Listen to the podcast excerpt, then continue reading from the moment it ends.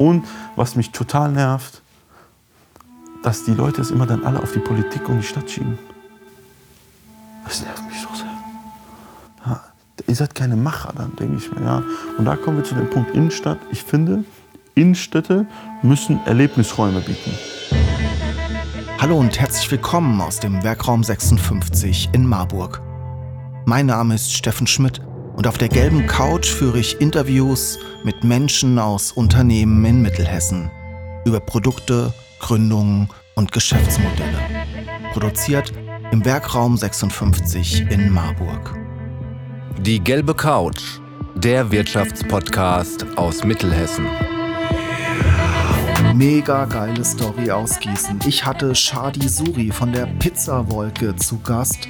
Shadi hat hier Pizza verkauft in der Innenstadt nahe Seltersweg und dann kam Corona und jetzt macht Shadi 1000 Tiefkühlpizzen am Tag. Wie es dazu kam, erzählt er uns im Podcast. Viel Spaß.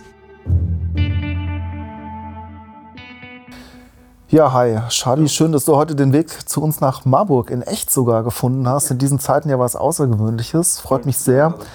Ähm, ich verfolge eure Story schon seit vier, fünf Jahren, ganz viel über Social Media, Instagram. Jetzt habe ich dich letzte Woche wieder in Clubhouse gehört und dachte, ich muss doch mal den Jens Ide fragen, ob wir nicht zusammen einen Podcast aufnehmen können. Ich war bei euch privat schon viel Pizza essen, aber ihr habt jetzt eine ganz coole Story äh, auch. Ja. Trotz Corona, um es mal vorsichtig zu sagen. Aber für den Start, erzähl mal kurz, wer bist du und was machst du da in Gießen? Ja, äh, erstmal danke für die Einladung. Ähm, ich bin der Shadi. Äh, ich betreibe seit 2016 die Pizzawolke in Gießen. Seit 2018 noch die Pastawolke mit. Ja, Würde mich jetzt selber eigentlich immer nur als Pizzabäcker äh, bezeichnen oder wie das Team mich mal getauft hat, Pizza-Ingenieur. Ähm, und ja, wir versuchen etwas für die gastronomische und kulturelle Welt in Gießen mit beizutragen. Bist du gelernter Pizzabäcker? Wie ist denn dein Hintergrund? Wie bist du zur, zum Pizzamachen gekommen? Ja, das ist ja dafür, dafür muss ich etwas weiter aus, ausholen. Ähm, ich habe meine Ausbildung in der gehobenen Gastronomie gemacht, tatsächlich als Koch auch. Und mein damaliger Küchenchef war Napolitaner.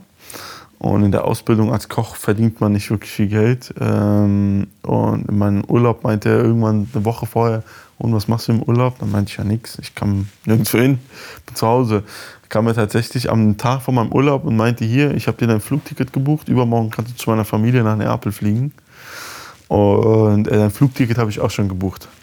Ja, ähm, wirklich mega geile Sache. Ohne ihn würde ich wahrscheinlich gar nicht hier sein. Ich bin in Neapel gelandet und äh, tatsächlich ist es gar nicht so eine Stadt, wie wir es uns vor den Augen haben. Wunderschön, super offene Menschen. Klar gibt es die ein oder anderen Problemecken auch, äh, was man so im Kopf hat, Mafia und so weiter und so fort. Und dadurch kam die Liebe so zu der Pizza. Ähm, weil ihr müsst es wissen, in Neapel darf eine Margarita nicht mehr als 3,50 Euro kosten. Und das war das Erschwinglichste, was ich mir leisten konnte. Jetzt ist es aber noch ein weiter Weg. Ich war auch schon oft im Urlaub und habe da auch schon oft geile Sachen gegessen, aber ich bin jetzt nicht nach Marburg zurückgekommen und habe direkt gleich einen Laden eröffnet. Ich habe aber tatsächlich wirklich mich in diese Pizza verliebt. Ja, und ähm, als ich zurückgekommen bin, habe ich mit ihm immer wieder gequatscht, habe mir das beibringen lassen, auch von ihm ein bisschen und habe gemerkt, ähm, wie cool es ist, wenn man so Welten aufeinander prallen lässt. Ja, und das konnte ich 2016 irgendwann für mich erfüllen. Ja, die Geschichte ist so, da wo wir die Pizzawolke drin haben, das war das Kaffeewolke vorher und das hat mein Papa betrieben. Mein Papa ist schwer an Rheuma erkrankt und ähm, ich habe dort zu der Zeit noch die Bar in Frankfurt geleitet, aber immer mit dem Ausblick, wann kann ich meine Pizzeria endlich öffnen. Und das war ein Zusammenschluss. Okay, Papa, ich übernehme den Laden, aber ich will eine Pizzeria daraus machen. Und für mich war es so ein bisschen dieses Rebellische, was ich auch in mir trage. Ja, nimmst mal ein ganz traditionelles Produkt, womit irgendwie alle irgendwas assoziieren und packst dann aber Sachen drauf, die gar nicht dazu passen. Ja, und weil damit bringst du dich, damit machst du dich auch zum Gesprächsthema, aber du erweiterst vor allen Dingen das nicht nur dein Horizont, sondern den Horizont von deinen Leuten, von deinen Kunden. Und das war so ein bisschen das Ding, wo, wo ich, ich da dran geblieben bin. Aber nochmal zu deiner Frage zurückzukommen, bin ich Pizzabäcker? Ich bin tatsächlich sieben Monate vor der Eröffnung, war ich sieben Monate lang in Neapel und habe dort Praktikas gemacht in unterschiedlichen Pizzerien und habe es mir von der Pike auf beibringen lassen. Ich war immer noch nicht ansatzweise gut, als ich die Pizzeria aufgemacht habe, aber Learning by Doing oder wie ich das mal in, in einem, bei einem Meeting in der Rage gesagt habe zum Team, Doing by Learning. Jetzt seid ihr ziemlich erfolgreich gewesen eigentlich, schon so von Beginn an, würde ich mal. Schön, dass du das so formulierst. Würde ich, würde ich mal behaupten. Ja, ich bin extra, ich fahre extra von Marburg, bin ich äh, in Vor-Corona-Zeiten zu euch gefahren, weil ich wusste, da bekomme ich eine geile Pizza. Cool. Ähm, also das hat mich nach Gießen in die Innenstadt gelockt. Das ist auch ein Thema, wo man vielleicht nochmal drüber, Ja, drüber sprechen kann. Was sind die Erfolgsgeheimnisse? Was würdest du sagen? Ehrlichkeit. Ähm, bei mir angefangen, über, über meine Leute und über unsere Produkte bis hin zum Kunden. Ähm, wir, wir kommunizieren sehr, sehr stark nach außen. Ja, wo kriegen wir unsere Sachen her? Wieso kriegen wir von daher? Wie werden sie dort produziert und von wem? Das sind ähm, das ist, glaube ich, sehr wichtig. Dann ähm, hat das nochmal sehr krassen Vertrauenvorschuss oder zu, dazu auch geführt, dass Vertrauen zwischen mir als irgendwie Kopf dieser Bande zu den Gästen und zu den Ausstehenden geschaffen hat, ist, die Leute haben gemerkt, dass ich wirklich kein Kapitalist bin, weil wenn mein Teig fertig war, da waren wir halt ausverkauft. Und das ist manchmal samstags um 18 Uhr passiert und montags um 17 Uhr. Ja, da war aber auch fertig. Ja, und nicht nur auf den letzten Drück, Drücker, weil wir auch den Leuten gesagt haben, hört mal, unser Teig muss 72 Stunden liegen. Ansonsten kommt er nicht in diesem Ofen.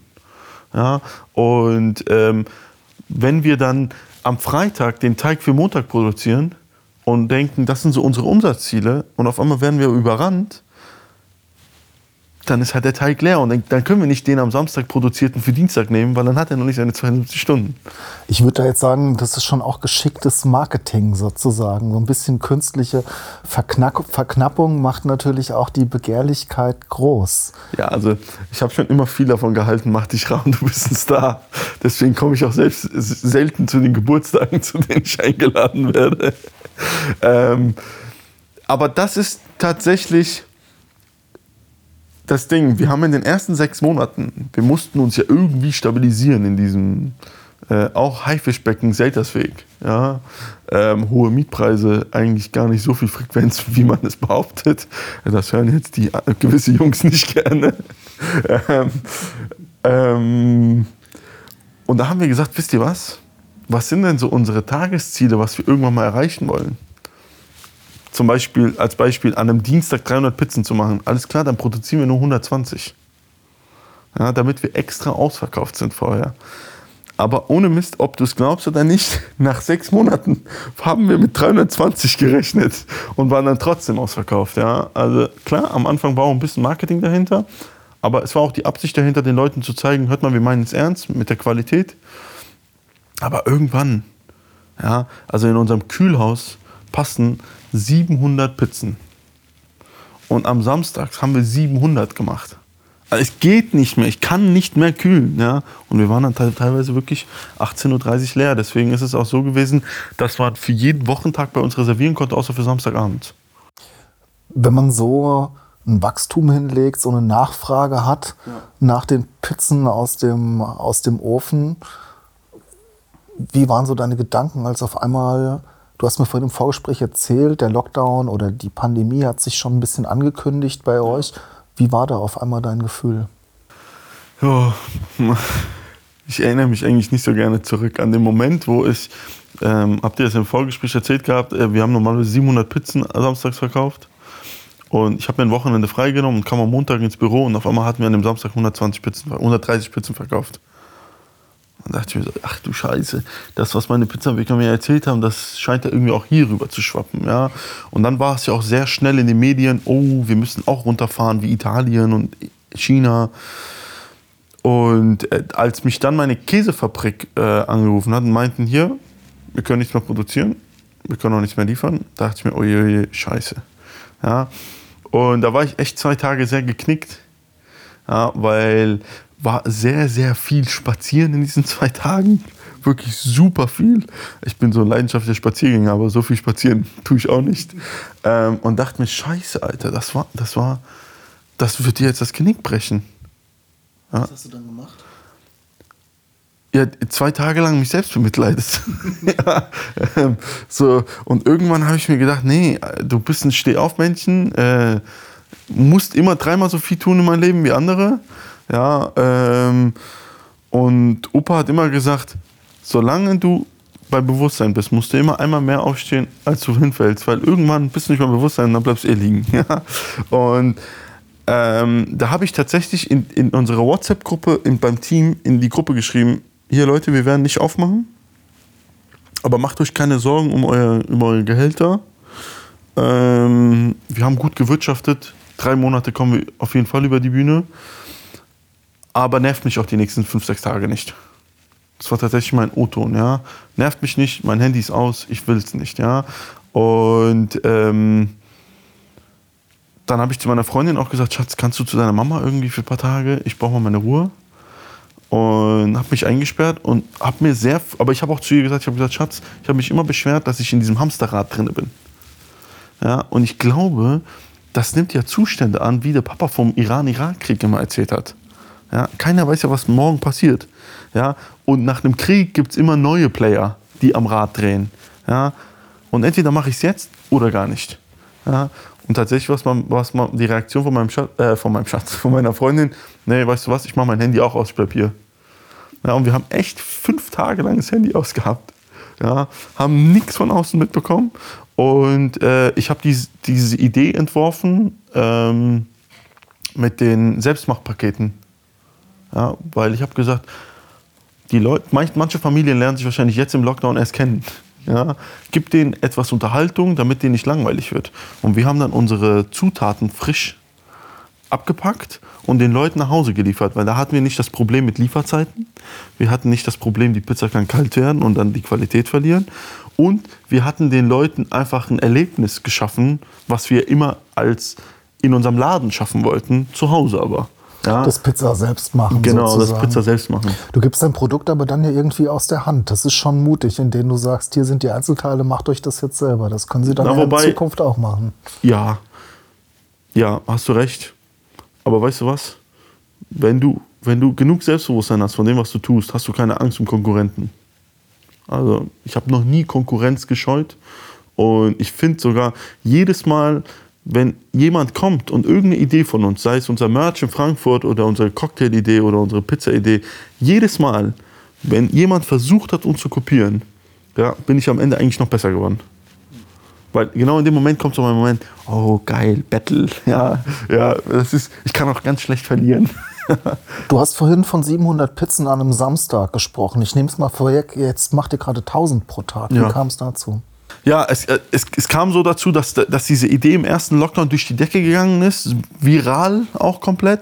Aber ähm, ich habe mit ein paar Ärztenfreunden gesprochen und die haben gesagt, hier, der Lockdown, das geht noch lange. Ja, und dann bin ich zu dieser gegangen und habe zu ihr gesagt, hör mal, ich muss mir was Neues einfallen lassen. Ich bin übrigens wieder weg. Ja, und ähm, bei dem zweiten Lockdown hatte ich das Gefühl, die Leute werden genervt sein, zu Hause sein. Es ist ja tatsächlich auch wirklich alles am Ende auch so gekommen.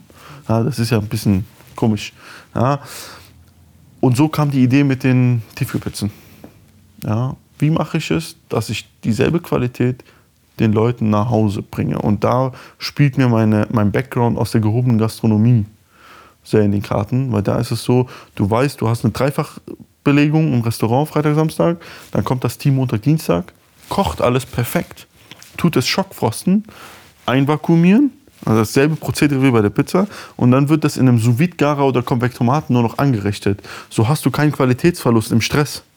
Ja, weil Schockfrosten ist ein Qualitätsmerkmal. Ja, das, äh, dadurch, dass du ein Produkt schockfrostest, behältst du alle Aromen, alle Geschmäcker noch in dem Produkt. Ja, und ich dachte aber, wenn ich es so mache wie die normalen Tiefkühlproduzenten, die tun es ja immer nur halb vorbacken oder vielleicht roh sogar. Ja, das Entscheidendste, warum mein Teig so für sich spricht, ist mein Ofen. Ja, und da kommt unser USP. Wir backen unseren Pizza fertig und lassen die Leute es nur noch aufwärmen, nicht mehr aufbacken ja, zu Hause. Und so kam die Idee mit der Tiefkühlpizza, aber dass wir diesen Zahl 1000 Pizzen am Tag erreichen, also, damit hätte ich letztes Jahr im April nicht gerechnet. Du hattest, du, du hattest ganz schön viele Anrufe jetzt in den letzten Wochen, hast du mir vorhin erzählt. Da war nicht nur Rewe dabei, da waren auch Fernsehformate dabei. Also das scheint, wie bist du überhaupt in die Supermärkte gekommen? Ähm, wir haben am 14. Mai gesagt, wir machen es öffentlich, dass wir eine Tiefkühlpizza machen wollen. Und da hatten wir uns gehofft gehabt, dass wir unseren Takeaway-Geschäft ein bisschen aufleben. Und da haben wir ein Video gemacht in Instagram, wo ich gesagt habe, hey, die Pizzawolke macht jetzt Tiefkühlpizza. Und am nächsten Morgen hatte ich 17 Mails ja, und ein, ein Marktleiter nach dem anderen, der im Laden angerufen hat. Ja, und dann habe ich gesagt, oh, oh, das kann ich ja gar nicht liefern. Ja, dann habe ich die mal gefragt, so, wie viel wollt ihr denn haben? Der eine hat 200 gesagt, der eine 300. Keine Chance, ich mache das nicht, habe ich auch gesagt. Und dann war es aber so, die Marktleiter wurden ständig angerufen, ob sie die Pizza haben. Und die haben das an den Verkaufsleitern von, von ihnen weitergegeben. Und die wiederum an die Zentralen. Und als dann das erste Mal, die erste Zentrale, die uns auch angerufen hat, war Edeka. Und nicht aus Melsungen. Melsungen ist für Hessen zuständig, sondern aus Hamburg. Hamburg ist für Deutschland zuständig. Und als ich das gehört habe, habe ich gesagt, Sie müssen sich verwählt haben. Frau Fischer, Sie haben sich verfehlt. Ja, ich bin nicht der richtige Mann dafür. Ja, und so kam diese Kette. Ja, und dann haben wir irgendwann gesagt, alles klar, das wird ernst. Wir können aber erst ab September, Oktober liefern. Am Ende wurde es Ende Oktober. Ja. Und jetzt wird auf den Flächen, wo vorher Gäste saßen, werden jetzt Pizzen geschockfrostet.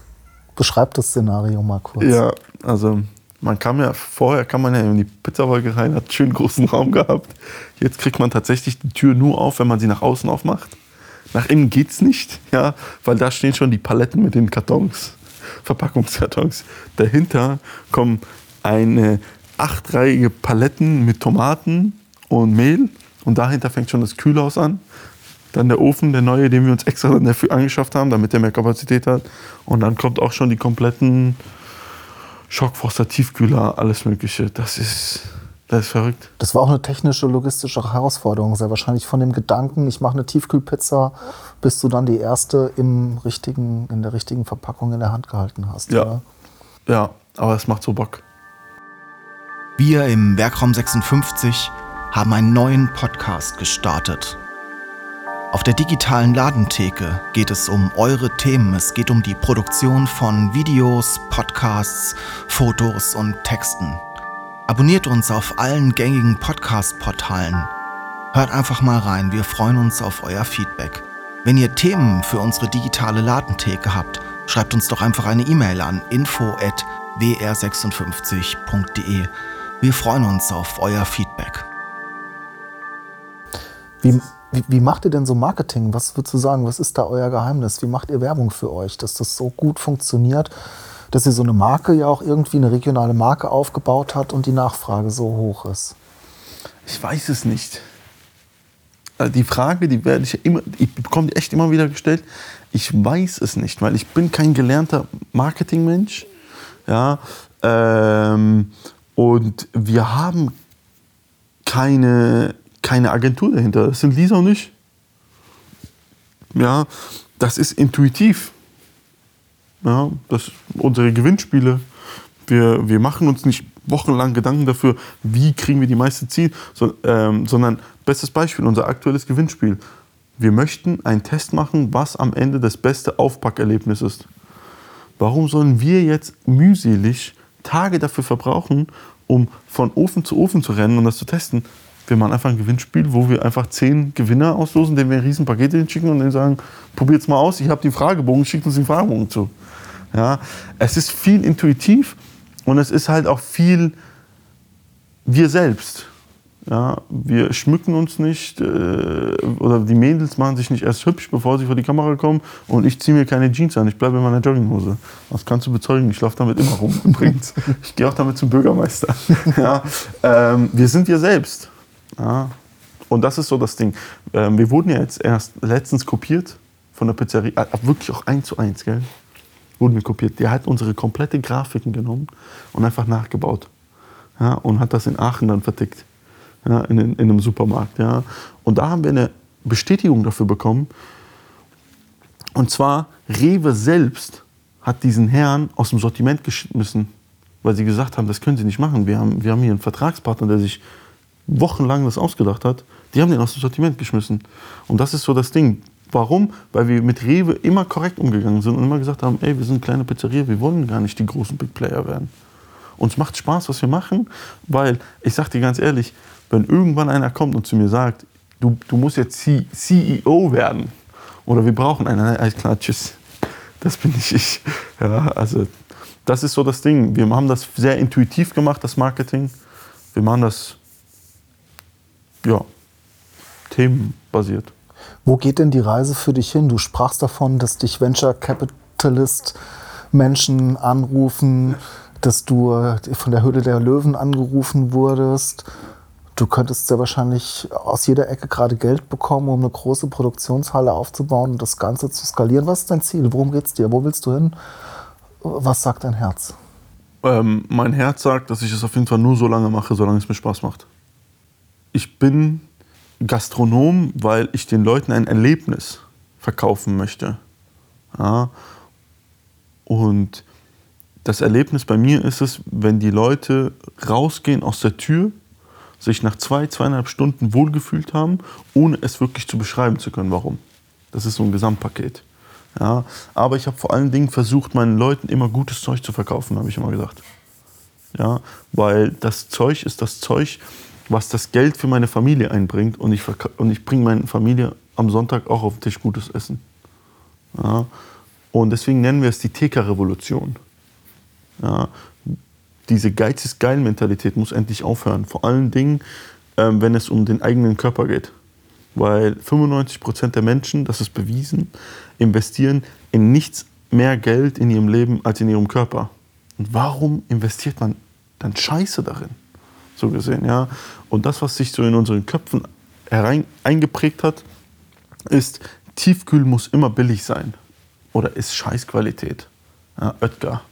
Ja, so. Und da kommen wir wieder zurück zu dem Punkt Ausbildung. Schockfrosten ist ein Qualitätsmerkmal. Und wir wollen den Leuten zeigen, hör mal, wir produzieren es. Wir produzieren es tiefkühl, aber es ist trotzdem gut. Aber deswegen gibt es auch nur so viel. Ja, also ich, wir bekommen teilweise Nachrichten. Ich war jetzt in vier Supermärkten, es war überall ausverkauft, aber irgendwie finde ich es geil. Die Leute fahren in vier Supermärkten ab und schreiben uns trotzdem nicht, was seid ihr für Vollidioten, sondern es ist geil. Das ist unsere Zielgruppe, die ist dann trotzdem, die, die verstehen, warum es ausverkauft ist. Ja, und das ist ohne Mist kein Marketing-Ding mehr. Das, ist, das war es nicht. Und das ist so unsere, unsere Devise. Wir wollen was in den, in den Köpfen der Menschen verändern, dass die Leute auch sagen, alles klar, ich bin ich bin Arbeit, äh, ich, ich, ich bin auf der Arbeit, mein Kind kommt mittags nach Hause und ich sage ihm, isst eine Tiefkühlpizza, aber habe gutes Gewissen, dass es geiles Zeug ist. Wir haben uns ja, ich habe dich ja gehört in einem Raum, da ging es auch wieder um, glaube ich, Innenstadt-Thematik. Ja. Du sprachst jetzt gerade vom Erlebnis in ja. deinem Laden. Du hast über viele Dinge, über dein Produkt, über deinen Laden gesprochen, wo ich so denke, sind es nicht Konzepte, die für die ganze Innenstadt funktionieren könnten? Klar diese Innenstadtthematik. Ähm, Heinz-Jörg Ebert wird es, wird es bezeugen können. Ich habe ihn 2017 das erste Mal gesagt, wir müssen uns echt Gedanken machen, wie es mit dem Seltersweg weitergeht.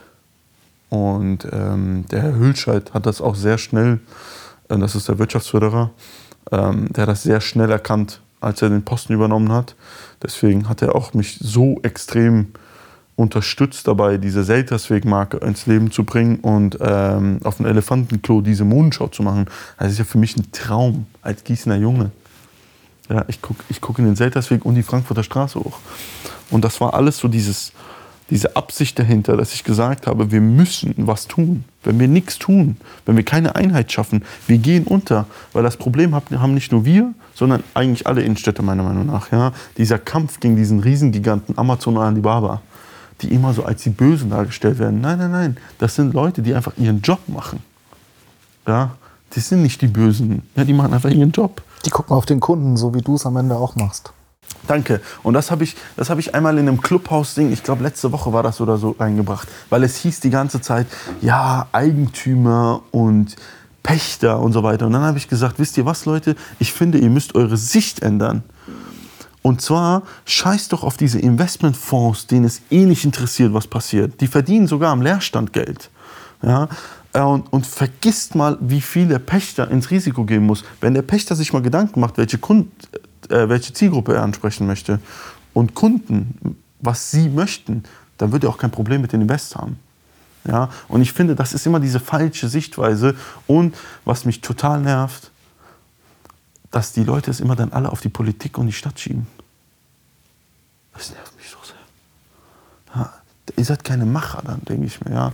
Und da kommen wir zu dem Punkt Innenstadt. Ich finde, Innenstädte müssen Erlebnisräume bieten. Ja, und die sind alle, weiß nicht, du kennst wahrscheinlich auch, wenn du in der Innenstadt gehst, Frankfurt oder Köln oder Gießen oder Berlin, die sehen doch alle gleich aus. Filialisten, Filialisten, Handyshops und Danke. Filialisten. Ja, und, und meistens auch noch dieselben Filialisten in derselben Reihenfolge. Ja, und das ist ja auch nicht schlimm, weil die haben ja irgendwas richtig gemacht, damit sie so eine Monopolstellung bekommen. Aber, und es, das heißt nicht, dass wir einen Kampf gegenführen müssen. Wir müssen es einfach nur entweder genauso gut oder am besten besser machen. Ja, Ich glaube, lange Zeit konnten sie den Preiskampf gegen den Fachhandel gewinnen, aber ich glaube, die Filialisten werden es in Zukunft auch schwierig Ja. haben, gegen die großen Online, ja genau. gegen den großen Online-Handel Vor allen Dingen jetzt- anzukämpfen. Das merkt man ja jetzt auch, wenn man in die Innenstadt guckt. Was ist dann die Lösung? Wie kriegt man dann die Leute motiviert? Wie kriegt man möglicherweise ja, Menschen motiviert, was Cooles zu machen in ihrer Stadt? Darum geht es ja letztlich, glaube ich, oder? ihn, das, das Risiko zu verringern. Weißt du? Ähm, ich habe ich konnte mir mein Unternehmen in Frankfurt deswegen aufbauen, weil ich überall Leerstände gesucht habe. Auch große Leerstände, teilweise 1000 Quadratmeter Läden. Bin auf die zugegangen und habe gesagt, ich miete sie für eine Woche an. Ja, und habe die dann wiederum untervermietet auf 50 Quadratmeter Blöcke und habe super viele unterschiedliche Konzepte ge- und dadurch habe ich meine Reichweite vergrößert. Weil ich alleine hätte nicht so viele Leute angesprochen, aber jeder von uns hat so seinen Freundeskreis, der hat wieder Freundeskreis und die kommen. Ja, aber es hatte keiner das Risiko, für eine Woche eine Miete von 5000 Euro zu zahlen. Ja, und dann haben wir denen noch Erlebnis geboten. Ja, ich finde, man muss, man muss in den großen Städten gucken. London, Kopenhagen, Amsterdam, Brügge. Die sind, da gibt es überall diese Pop-up-Stores. Pop-up bedeutet keine Rieseninvests, keine großen Eingriffe an, den, an die Immobilie. Ja, das heißt geringeres Risiko für den Eigentümer. Und keine hohe Verbindlichkeiten für den Pächter. Aber trotzdem Abwechslung für den Kunden. Und das ist das, was der Kunde möchte. Ja, sonst würden wir doch nicht den ganzen Tag am Instagram hängen und ständig runterscrollen und uns neue Informationen holen wollen. Ich sag, die, die Instagramer, die brauchen Stimulation ständig im Hirn. Ja, dann biet ihnen das auch live. Ja, und die werden dir dankbar sein. Ja, Store-in-Store-Konzepte. Habt ihr das schon gemacht bei euch in der Pizzeria? Ja, wir, nee, in der Pizzeria nicht, aber bei unseren Pop-Up-Bars. Da haben wir immer einen Blumenladen mit einer Bar verbunden. Wir haben es ja im Blumenkorso gemacht. Die, die, äh, die Frau Rinn hat dann einfach ihre Blumen weiterverkauft und wir haben nebendran Cocktails gemacht. Der Erfolg spricht von, für sich. Ja, so, wir, haben, wir haben in Frankfurt haben wir ähm, ähm, einen Schmuckatelier mit einem Künstler, mit einem Tattoo-Typen und einem Barber und eine Bar und ein Restaurant in einem Raum verbannt. Drei Monate lang. Ach, was glaubst du, was das für geile drei Monate waren? Ja, das war so geil. Und wenn der, wenn der Gastronom einkaufen fahren musste, aber gerade Rush Hour war, ist der Barbier für den mit seinem Auto einkaufen. Das ist doch geil. Wir lieben uns immer noch alle. Ja, Das hört sich traumhaft an. Es ist, es ist traumhaft und es ist auch wahr. Und was ich dir sagen will, ist, wir haben irgendwann ähm, während Corona haben wir die Pasta-Wolke geschlossen und haben aber gesagt, wir möchten die Räumlichkeiten nicht leer stehen lassen. Und dann habe ich nur in meinem Freundeskreis gesagt, Leute, ich will für alle sechs Monate einmal ein neues Konzept in den Räumlichkeiten der Pasta-Wolke haben. Wäre Corona nicht gekommen, hätten wir für die nächsten vier Jahre in sechs Monat-Rhythmus schon alles voll gehabt mit Konzepten. Die sind alle drauf ausgerastet. hoffen wir mal, dass die Pande- Pandemiesituation langsam ein Ende nimmt und ich mal wieder den Weg nach, nach Gießen zu euch nehmen kann. Ähm, es war mir auf jeden Fall, ich glaube, wir sind über die Zeit schon fast hinaus. Es war mir eine Riesenfreude, äh, dir zuzuhören und ähm, mega inspirierend, glaube ich, auch für unsere Zuhörer und für die Menschen aus dem Einzelhandel. Und ich hoffe, dass wirklich das echte Leben bald losgeht, man wieder mehr netzwerken kann und auch Gießen und Marburg wieder näher zusammen Super kommen. gerne und ich hoffe, wir haben den ersten Schritt dafür getan. Äh, ähm, ja, danke für die Quelle, dass, dass man unsere Nachricht noch weiter hinausbringen kann. Dank, danke dir und ich denke mal bis zum nächsten Mal. Ich bin gespannt, äh, wie Gerne. euer Tiefkühlbusiness weitergeht. Wenn ihr dann die 35.000 Pizzen pro Tag macht, dann hören wir uns einfach hier im Podcast nochmal wieder. Gerne, gerne, jederzeit. Super, danke. Danke. Vielen Dank. Sie wollen die gelbe Couch unterstützen und Ihr Unternehmen, Ihre Produkte und Dienstleistungen in unserem Podcast präsentieren? Dann nehmen Sie einfach mit uns Kontakt auf.